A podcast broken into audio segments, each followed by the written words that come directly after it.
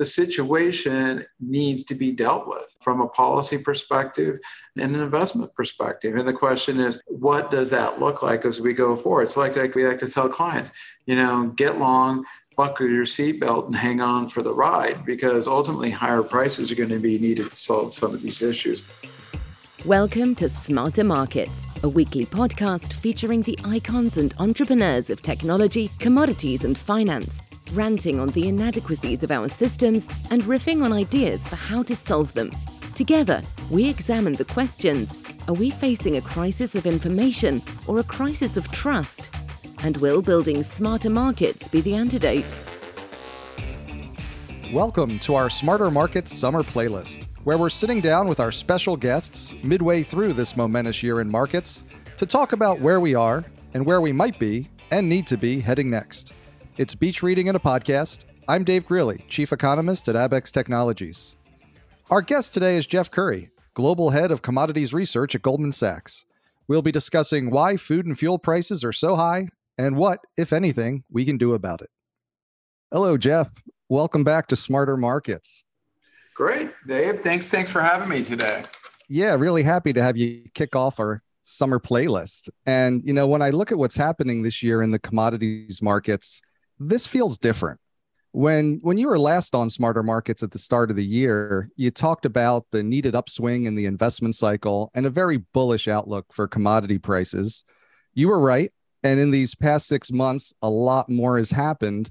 Uh, you've been doing this a long time, Jeff. You and I worked together throughout the 2000s commodities bull market, but this feels different to me. Does this feel different to you?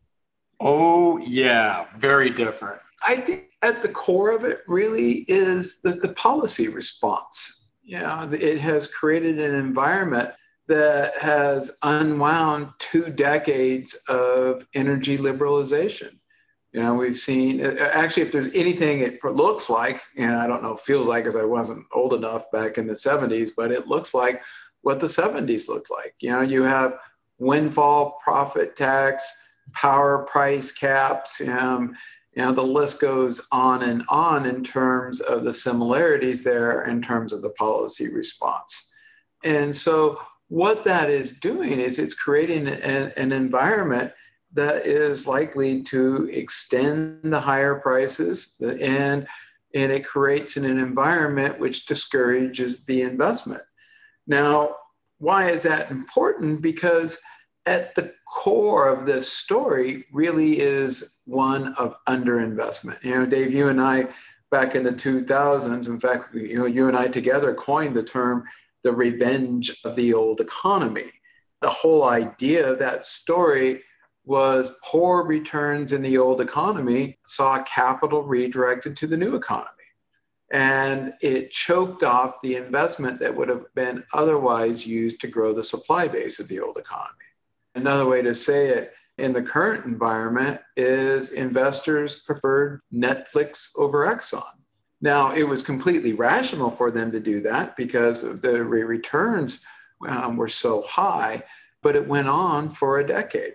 Oh, by the way, the similarities, and it's probably worth you know going over this revenge of the old economy story, is it's apparent in each one of those previous commodity super cycles.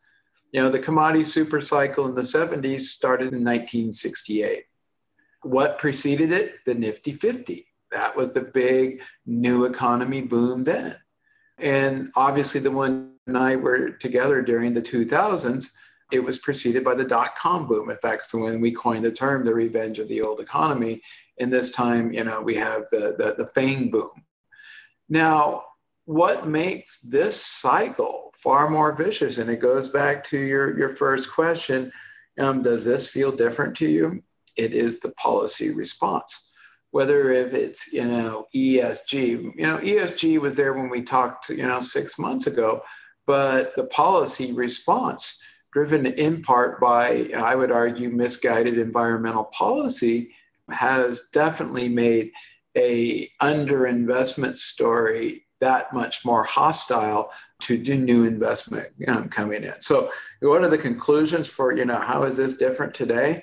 It means that this commodity um, super cycle and the underinvestment, particularly in energy, is going to be really difficult to overcome. Because let me ask you, how many people want to line up to buy energy, utility, and you know, you know, power companies, eh, you know, share prices um, when they know that they face a potential um, windfall profit tax? But you know, it just doesn't stop there. I mean, you know, Uniper this week, in, you know, in Germany was down something like seventy percent um, because you know the policy has failed to create a mechanism for for them to be able to pass through the higher natural gas prices. What you know, given that Nord Stream one was shut down, you know, two weeks ago, but it illustrates that policy, you know, is, creating an environment which is making it very difficult for these companies um, not only to, to do their day-to-day operations, but to be able to harness capital, to be able to make the investments that are necessary to solve this problem on a, on a, on a longer term basis. So um, bottom line, this is a very different environment than what you and I saw in the 2000s. Yeah. And I'd love to dial in to, you know, what you're experiencing in Europe, because you're in London, I'm in New York, you've been near the epicenter of the most recent energy crunch with the, the energy, the natural gas power crisis that's unfolded in Europe. Here, our natural gas market has been more insulated from the sky high prices in Europe. But now in the United States, people here are experiencing gasoline prices over $5 a gallon, the highest inflation rates in 40 years, as they try to take their own summer vacations.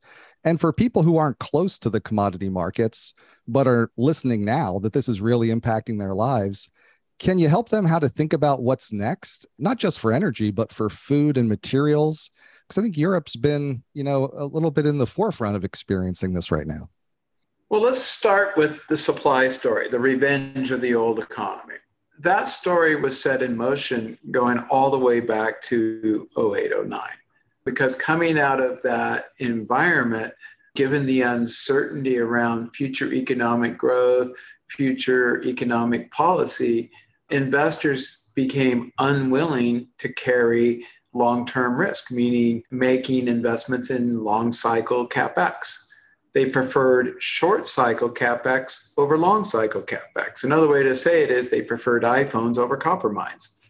Um, and as a result, you know, investment in the entire old economy, not just energy and and you know things like metals and mining which started to taper off around 2012 you know it was everything I autos included that we saw this partially again because of poor returns now when we think about the environment today the demand story obviously given the policy response to covid is what exposed the severity of these supply constraints. So think about this.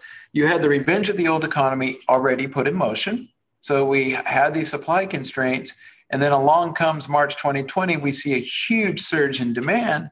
And that surge in demand, in turn, exposed the severity of these supply constraints. So that's kind of like in, in a nutshell. But I want to dig deeper into this story. And to do that, I want to tie the events of 0809 to the events of today. And I want to start with, with a, you know, a broader statement. Commodity bull markets and inflation are solely driven by low income groups. I know that might sound, sound, surprising, but it's, it's critical to this story. And I talked about it you know, last time I was on the show. Um, but I'm, it's worth going back and summarizing because it's so critical to this story when we think about commodity markets, you know, they're volumetric markets.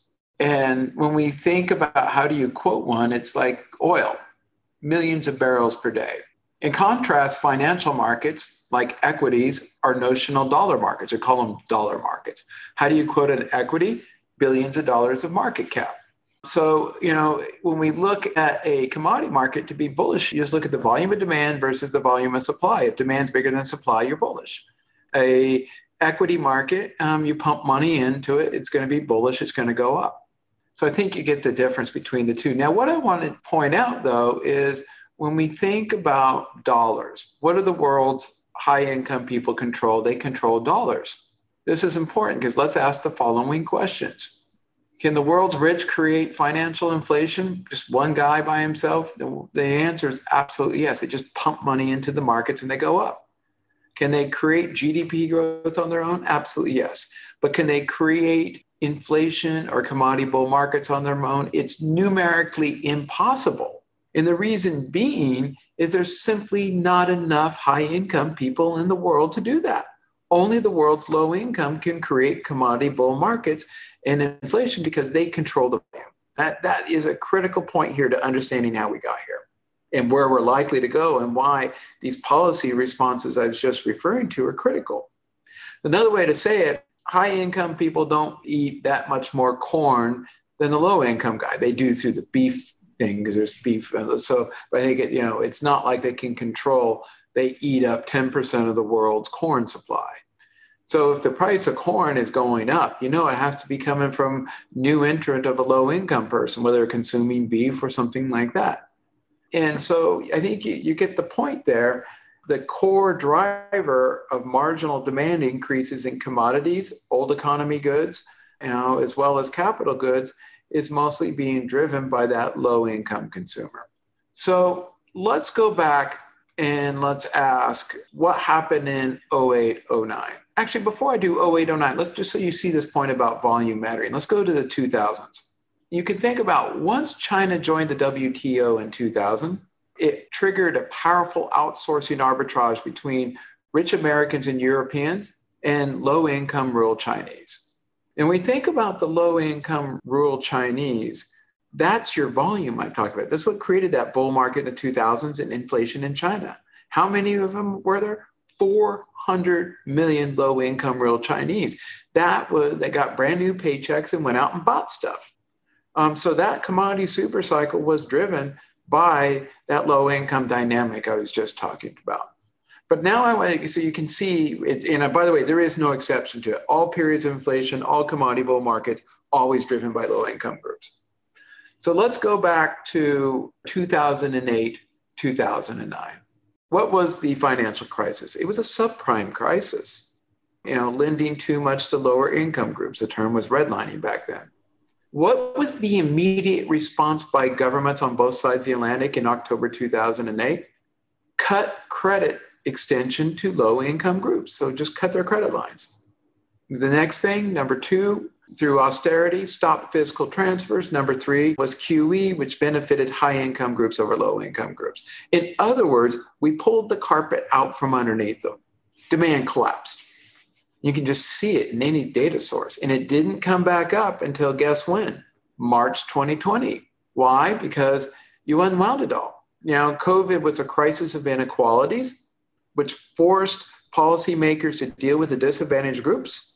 And as a result, as policy moved away from being focused on macro stability and now focused on social need, we basically recreated the environment that was conducive to lower income demand growth. And I can show you some pictures by zip codes in the United States, and your head would spin how impactful it was. So that created that huge surge in demand. And by the way, it was global in nature and occurred at the exact same time. And that's the critical point. Why we're so short of this, it happened everywhere exactly at the same time. And then you expose the severity of it. Now let's bring up, you know, what's going on in Europe more specifically. So you got the underinvestment story. Now, why is it so concentrated in Europe? Is because you know Europe is very dependent upon wind power. And when we look at what occurred in the middle of last year, you saw a 20% drop in wind power generation in Europe. That's huge. Basically, it quit blowing in Germany. Now, uh, given that drop in that wind production, you had to replace it with something, and they went to the gas market. Because of this underinvestment thesis in ESG, as they went to the gas markets, there simply was not enough gas. Um, and then that caused a spike in the gas prices. That was around September. Now, let's look at an observation. When did Putin start building up troops on the border of Ukraine? October of last year essentially right after the spike in, and when it was clear that you had an energy crisis going on in Europe. So this is an important point. Why am I bringing it up? Because every policymaker out there wants to blame the current environment on the Russian invasion of Ukraine. No, the causality goes the other way.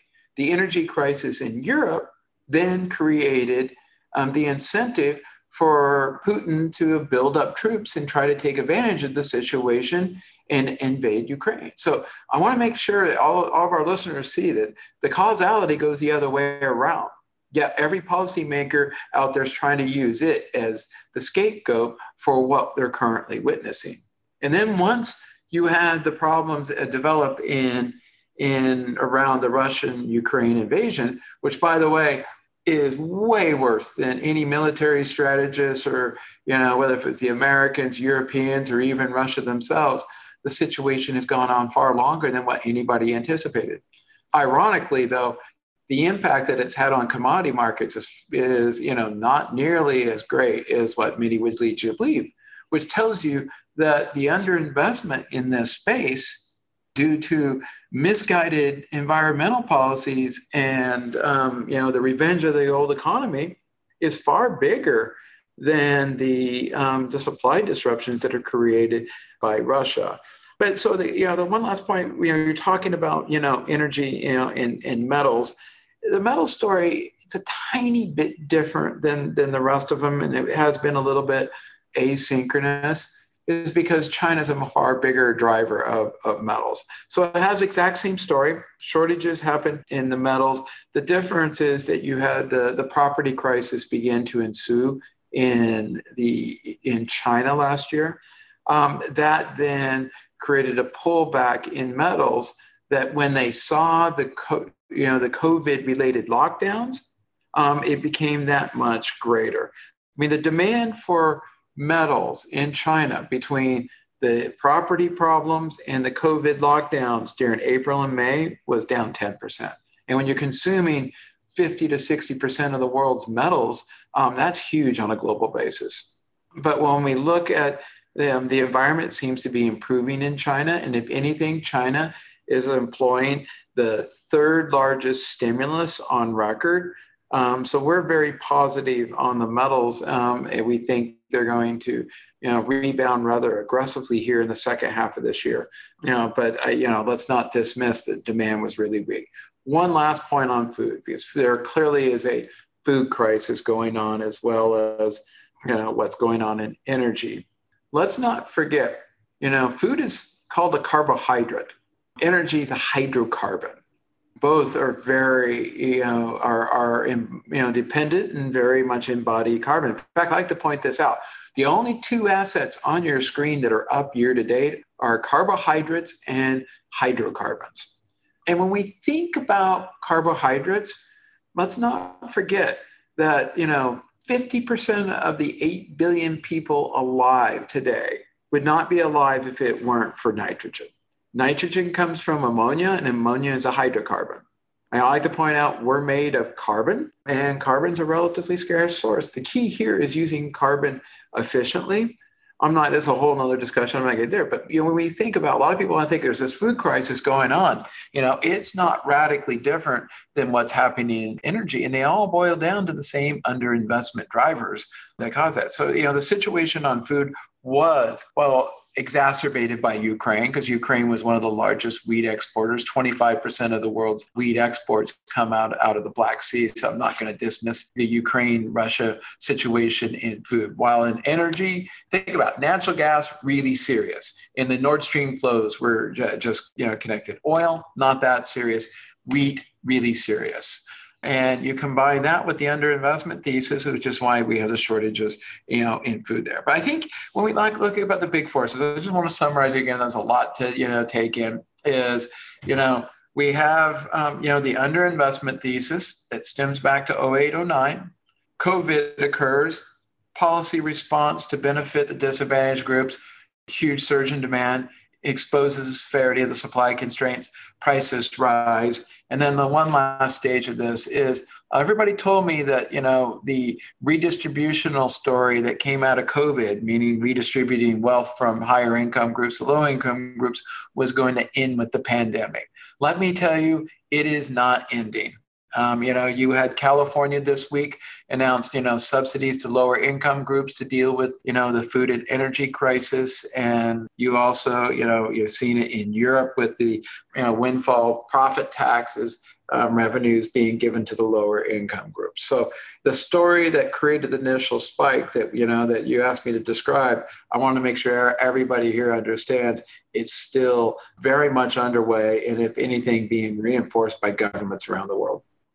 This is why I love talking with you, Jeff, about commodity markets because you're so good at explaining it and bringing it down to to a real level.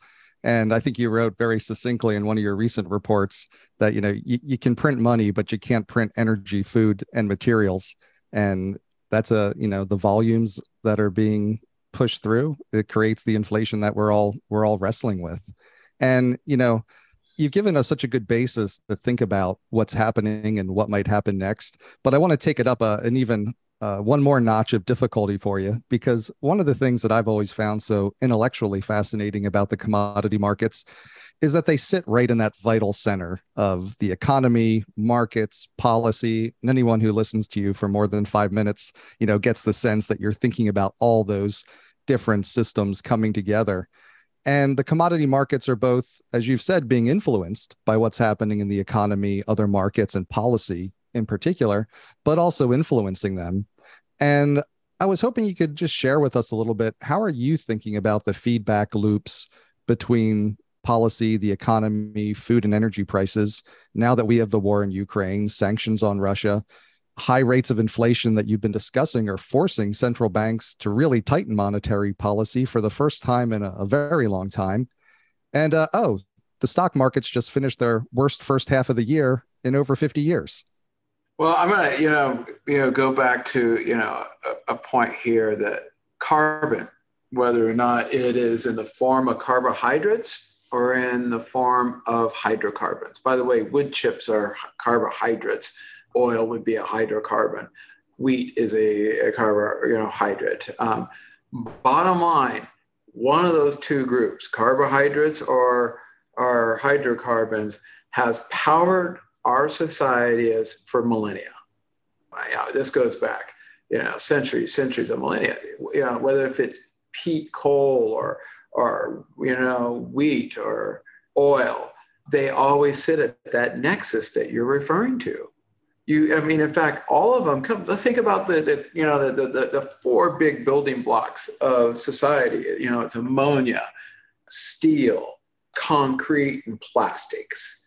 All of those um, come from carbon. And let's not forget and forget the importance of ammonia um, the nitrogen you know, again, it goes into the fertilizers, and again, half of the world's population wouldn't be alive today if it weren't for those innovations that occurred, you know, during the 50s and 60s with the Green Revolution.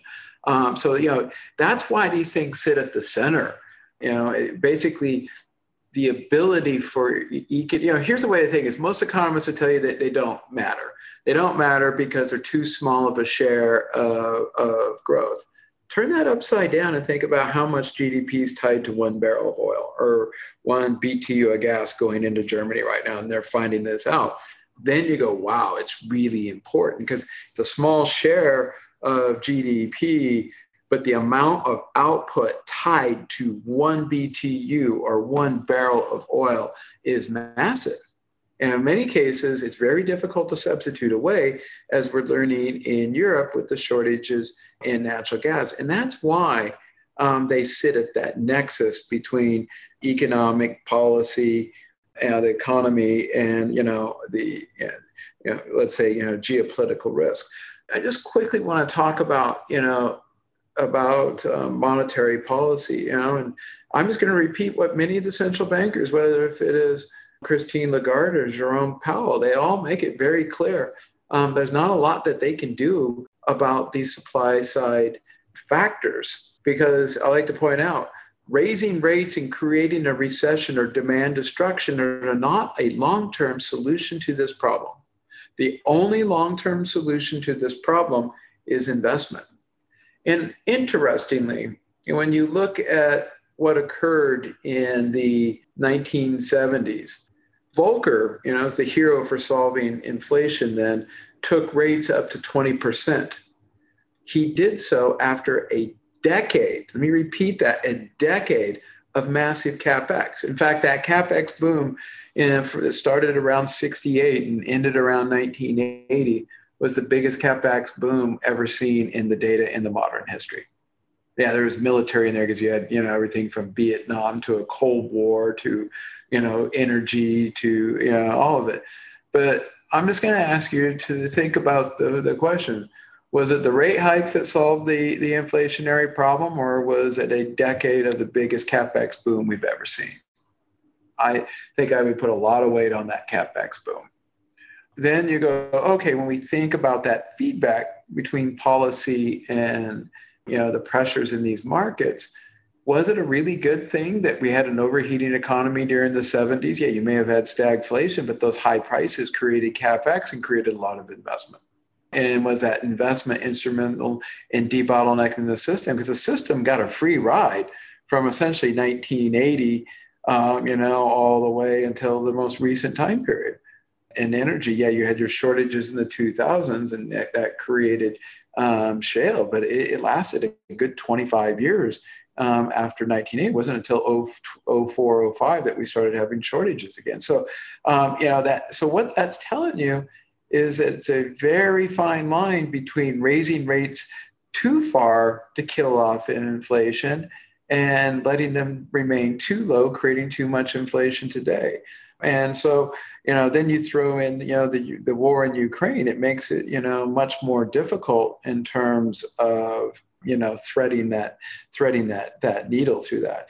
Um, but I think, you know, the, the, the key, you know, the key message here is, you know, when we look at you know policymakers they do have the capability to deal through you know wage inflation that's not my expertise in core inflation i'm not going to go there but the one thing they don't have control over is that gap between core inflation and and the headline inflation which is part of the reason why they drop it out. But i will say this you know the policymakers on the fiscal side are making life really difficult for the central bankers um, you know, through through the policies that are that are being implemented because they discourage the investment and they increase demand, which just creates a you know much more you know hostile market. But I think you know you know I think one of the you know the key point there is really thinking about you know how important these are in terms of of allowing growth to happen, whether if it is food in the emerging markets or natural gas in places like like Germany. And while they're taken out of the you know core inflation measures and they, they you know, sitting in the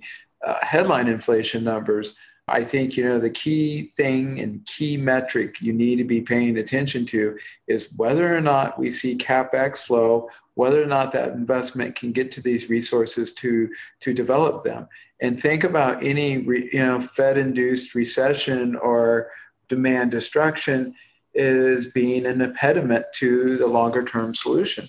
And this is why we'd argue this is likely to take a decade. One thing it's, it's interesting that I've learned since probably the last time we talked, Dave, is why these super cycles take 12 years. Because the one in the 70s started in 68 and ended in 80.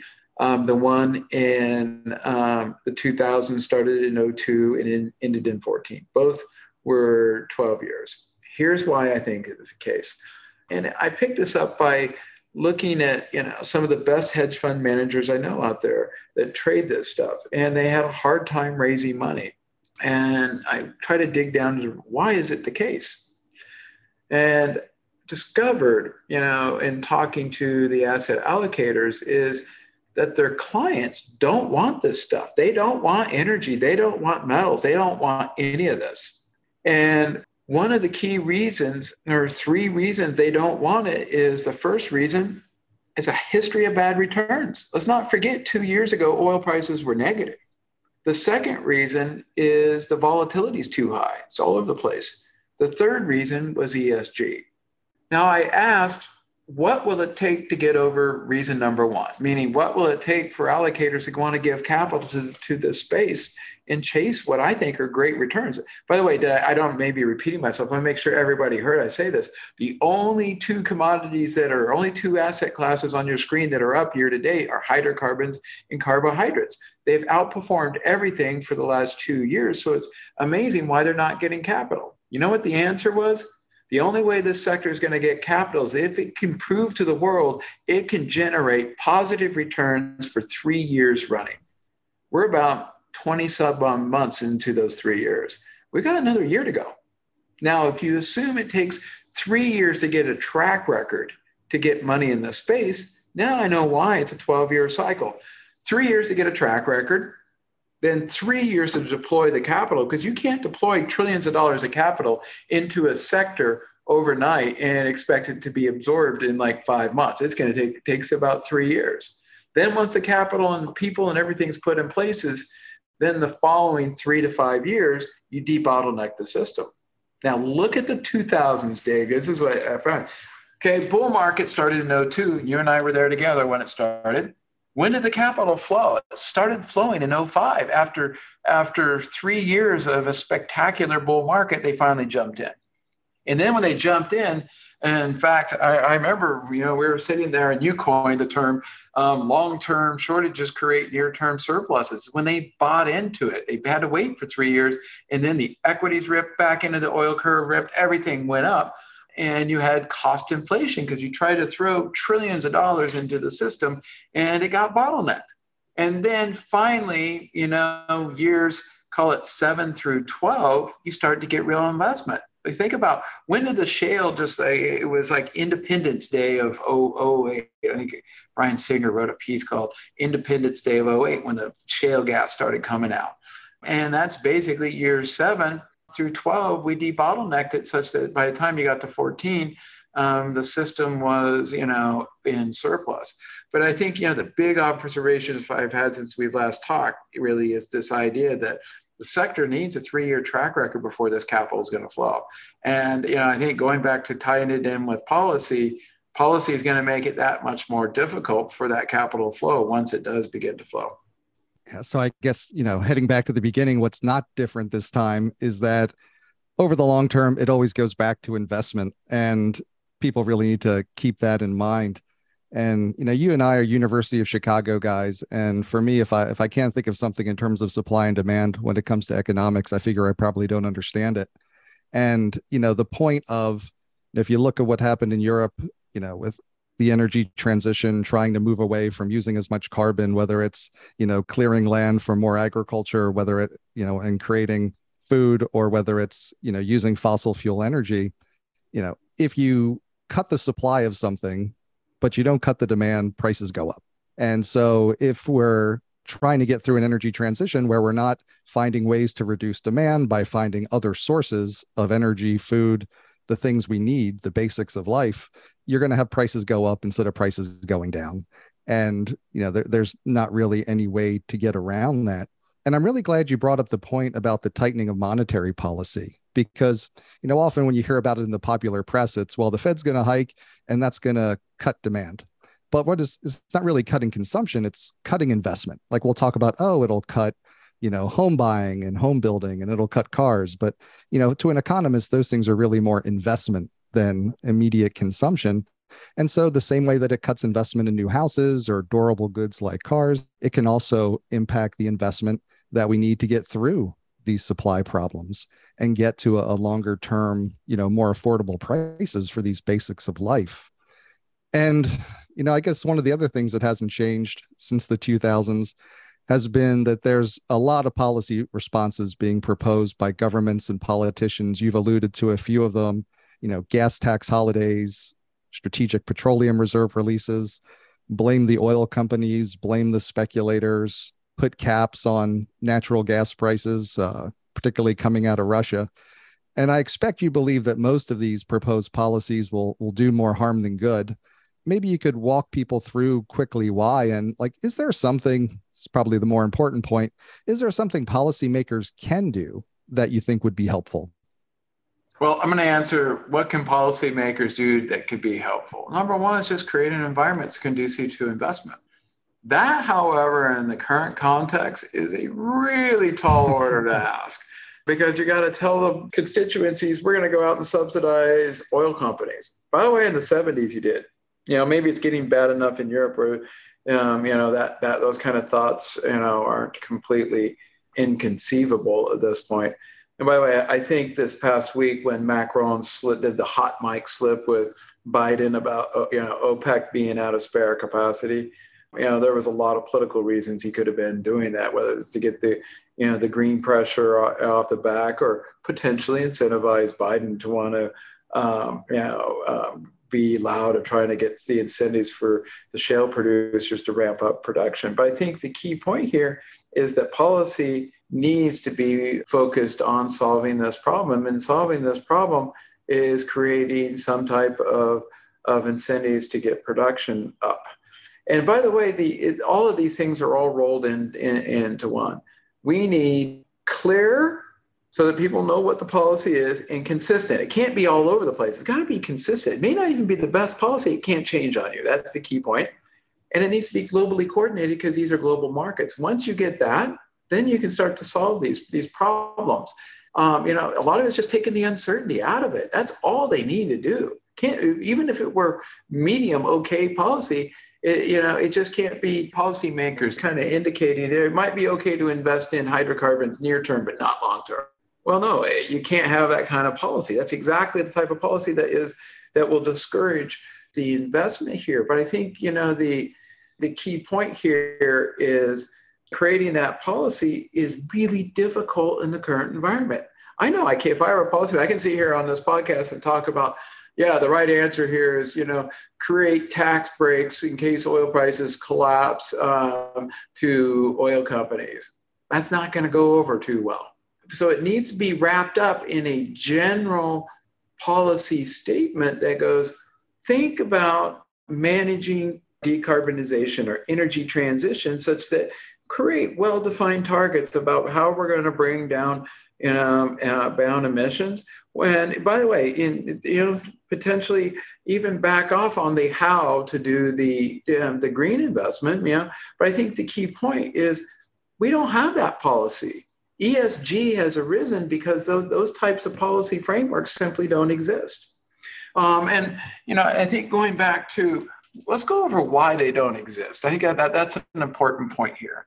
One of the key reasons why they, they don't exist is the three big emitters. Think about three blocks America, Europe, and China.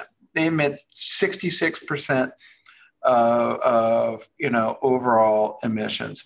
And when we think about you know the you know when we think about um, the three blocks, let's say Europe can pass a carbon tax. Um, it has its other problems with discouraged investments. I'm going to take that off. Let's, but they're very, they got the right direction in, in, carbon pricing.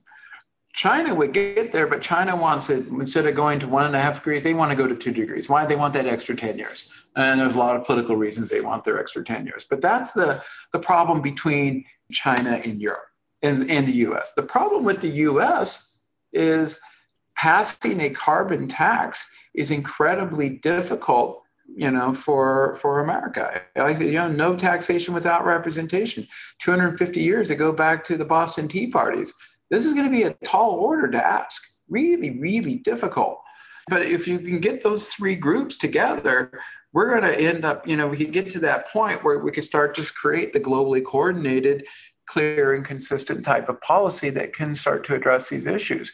Because the only way you can actually say, hey, let's help out in getting the investment on the hydrocarbons, because the point is you can't subsidize it forever. You know the energy transition is going to happen. You don't want to do some long cycle thing. Um, you know, you got it's just got to be defined. They know, okay, if I do this short cycle, I can get the returns out of this because that's when it's going to go down then it's you start to create a mechanism in which you can you know create the transfers to get the investment to happen on the green side and it, you know no way to say it's rebalancing the carbon investment with the green investment and doing it in a way that is sustainable on a more longer term basis but i think you know going to you know the failure with with the americans is how you know because i think you get the chinese on board how are you going to get the americans to pass you know policy now, I unfortunately look at history. When did Nixon sign into law the Clean Air Act Amendment, 1970? Um, it was because Lake Erie was on fire. You know, I like to call it the Lake Erie moment. Unfortunately, we probably got to get to a Lake Erie moment before the, um, you know, the Americans are going to pass that, which means we're a long ways away from, you know, getting that, you know, that that policy response.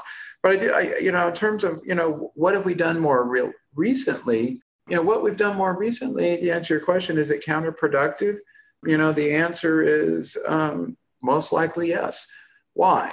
If you do windfall profit taxes, that discourages the investment. But what are they using the windfall profit taxes to do? Um, to provide subsidies to consumers to buy more energy. I think most of the people on this on this podcast can understand that that's going to create higher, not um, lower prices. You know, whether if it's a tax holiday in the U.S., you know, that's just going to lower the price of gasoline and create more demand. It may do the federal all-in price may go down 16 or was it 18 cents um, if they did that. Um, but the, the demand would increase significantly, putting more upward pressure on the overall underlying petroleum prices. Um, and then, you know, the, the SPR releases, um, you know, that's been great recently and put a cap on prices, but um, it discourages investment and it ends in November. So there's a lot of question marks that are that, that are being, you know, created here. I saw, you know, I, I think, you know, you know, the answer to your question, you know, what we're doing at this point, you know, this is the knee-jerk reaction, like what we saw in the 1970s. You know, the, the question is, what can they do? I'm going to go back to just leave the message here. It needs to be clear. It needs to be consistent, not changing. They needs to be well defined, um, and it needs to be coordinated. You get those three ingredients right, it could be mediocre policy, and it's going to do a lot to solve this problem. Anyway, I'll, I'll, I'll leave it at that. No, that's great. And as you said, like that's a it's a tall order, but I like the idea that uh, mediocre, that's clear, consistent, and globally coordinated is a lot better than the the the uncertainty and flip flopping that we're more likely to see. And as you said, because it's a tall order, you know the policy response that we will see will probably be different from that. And given the realities of politics, you know that probably means things get worse before they get better in terms of affordability. And I'm curious, you know, just briefly, how do you see energy, food, and metal price dynamics developing over the next few years? And I, I really wanted to bring up where does gold fit into all of this? Let's uh, let me answer the question on food and energy first. You know, the more I think about it is that that food and energy story. There's so much more tied than I ever. You know, I actually you were in 06, You were the one doing the original work on the biofuels on our team. Um, and that's one of the areas where you do see that that connection. But the one that you know that, that I've actually more and more have connected food and fuel together is this ammonia connection. Um, you know, through the fertilizers and through um, you know even the cost of you know the, the, tractors and everything and the energy to, to, to produce it. So those two are very much tied together. Both of them are facing very severe shortages right now. And when we look at you know the current inventory levels, very low yes, there um, you know there still is OPEC spare capacity out there. You know, you know, a little you know near 1.5 million barrels a day. I think the key point is this is likely to be exhausted as we move towards the end of this year, which then starts to create a much tighter market. You know, policy has done one thing right now is just focus on keeping the price lower. That's why we're still trading in that 110, 115 dollars a barrel $115 barrel range is because policy is so focused on the price situation. But I think when we start to look out towards the end of this year, you know the, the, the you know the situation starts to become explosive to the upside and then food you know a lot of it's dependent upon the weather this summer you know do we get a you know a, a positive yield response or do we get a hit so far the weather's been positive but still you're talking about you know beans in the teens which you know historically was was you know you know unthinkable so but you know in terms of looking at you know what you know eventually the policy situation is not constructive which means he's you know whether or not it creates a you know a, an environment which creates a lake erie moment or whatever you want to call it like i discussed before the situation needs to be dealt with from a policy perspective and an investment perspective. And the question is, what does that look like as we go forward? It's like, like we like to tell clients, you know, get long, buckle your seatbelt and hang on for the ride because ultimately higher prices are going to be needed to solve some of these issues. Turning to the metals and gold, you know, I, well, last time we talked, you know, let's go back actually, you know, my first experience being here on this, which I think was in like November of 2020 on smarter markets. You know, there I lumped it all together. We talked, uh, you know, earlier this year, um, the metal story started to diverge. The metal story now, I think, is very, very different. Why? One is what's going on in China. And then number two will be the green capex story that begins in earnest in 2023. Let's start with what's going on in China. You know, I think the key point there is that the situation in China is that we have um, a property slowdown occurring on top of the zero COVID policy. And this created what I say is a recession for commodity markets during uh, you know the April May time period of this year. And um, and in metals, there's a 10% decline in demand. Energy demand down was down you know two and a half percent globally. These are big numbers. And the fact that we're still sitting at, you know, $8,500 copper and $115 crude, given that is pretty impressive. Everybody's going, where's the recession? It's coming, it's coming. Newsflash, it happened in the commodity markets when China went through that time period. Now, what that did, create a really strong dollar. So fundamentals of copper are tight despite all of that. You know, the situation with gold looks like it'd be fabulous. Why aren't gold and, and copper in the doldrums? Main reason why is is a very weak CNH, you know, the Chinese Chinese yuan, and a very strong U.S. dollar. You know, it's one thing you know, we like to argue is oil Granger causes dollar, dollar Granger causes um, metals prices, in particularly um, base metal and precious metals. And so when we look at that drag it has created, it is real. But the demand weakness there, it's hard to say how. Know, by the way, I just want to quickly um, make the point. Why does it a drag on on metals and not energy? Think about this. Energy is a lot of fixed costs and very variable, very low variable costs. Think about it. You know, you put a lot of fixed costs in to get the donkey going up and down, those things that go up and down in the fields. Um, you don't have any labor. In contrast, with metals, it's not a lot of fixed costs, but you have those big mining operations, lots of labor that go in, in energy that go into um, you know the miners, the truck drivers, and everything. And so you can think of metals being in agriculture being high variable cost, low fixed cost, energy high fixed cost, low variable. Why is that important? Because these are dollar denominated assets. Fixed cost is always in dollar. Variable cost is always local. And so when the dollar is really strong, those variable costs drop. And that's why it acts as a drag on, on the underlying um, metals and prices, metals prices. And so when we look at, just take a picture of CNH, the Chinese yuan, the weaknesses, the experience, it's perfectly correlated with both copper and gold prices that act at a drag. But let me ask you this, is it the weakness in China that creates the drag on the, you know, on the commodity prices or is it the weakness in China that creates the strong dollar? It's the same conclusion. The only way that it gets better for the metals, whether if it's gold or if it's copper, is that you need an improvement in China. And again, physically, China is a big buyer, the world's biggest buyer of gold. Um, they like it for you know they buy gold bars when um, you know when things get uh, you know the risk begins to pick up. They buy it for jewelry. They're big real this is the real consumption for gold. It's not you know financial investment pure per se. It's actually real physical unlike what the americans do. So bottom line uh, is when we look at metals prices, you got to keep your eye on China and you know the potential um, improvement there. Our base case is you got the third largest stimulus package um, since the financial crisis in China right now. Um, Xi Jinping has his party congress, I think, at the end of October, early November, and he'll have every incentive to see a very strong economy going into year end. So we like metals from this point. Well, Jeff, thank you. You've given so much for all of us to think about today. And for myself personally, you've triggered so many memories. I'm now thinking about uh, the piece we wrote a long time ago called uh, Food, Feed, and Fuel. And it sounds like we need to add another F to that at some point for fertilizer. So thanks so much for being so generous with your time. Before I let you go, though, you know, for this, you know, I think of our Smarter Markets summer playlist as a type of beach reading, maybe for wonkier types, but beach reading and a podcast. And in that spirit, I'm going to ask each of our guests in this series what is on their personal beach reading list this summer. So I was hoping you can kick us off. So, what are you reading this summer, Jeff? Um, How the World Really Works. I think that's the title of it. It's by Vaclav Smil. And I, I, highly recommend it to anybody that is struggling with how to think about climate change.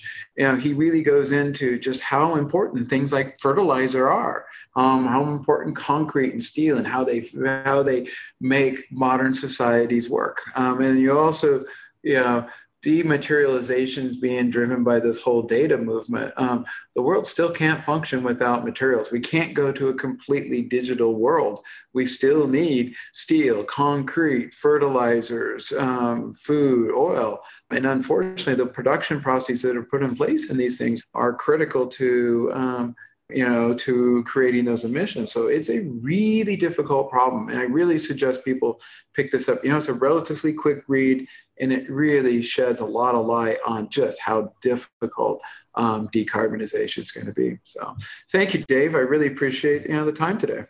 Absolutely. Anytime. And how the world really works, Vaclav Smil is, I'll go pick it up today. Thanks so much, Jeff. Talk with you again soon. All the best. Thanks again to Jeff Currie, Global Head of Commodities Research at Goldman Sachs. We hope you enjoyed the episode. Join us next week as we continue our summer playlist on smarter markets with our next special guest. We hope you'll join us. That concludes this week's episode of Smarter Markets by Abaxx. For episode transcripts and additional episode information, including research, editorial, and video content, please visit smartermarkets.media. Smarter Markets is 100% listener driven, so please help more people discover the podcast by leaving a review on Apple Podcast, Spotify, YouTube, or your favorite podcast platform. Smarter Markets is presented for informational and entertainment purposes only. The information presented on Smarter Markets should not be construed as investment advice. Always consult a licensed investment professional before making investment decisions. The views and opinions expressed on Smarter Markets are those of the participants and do not necessarily reflect those of the show's hosts or producer. Smarter Markets, its hosts, guests, employees, and producer, Abaxx Technologies, shall not be held liable for losses resulting from investment decisions based on informational viewpoints presented on Smarter Markets. Thank you for listening, and please join us again next week.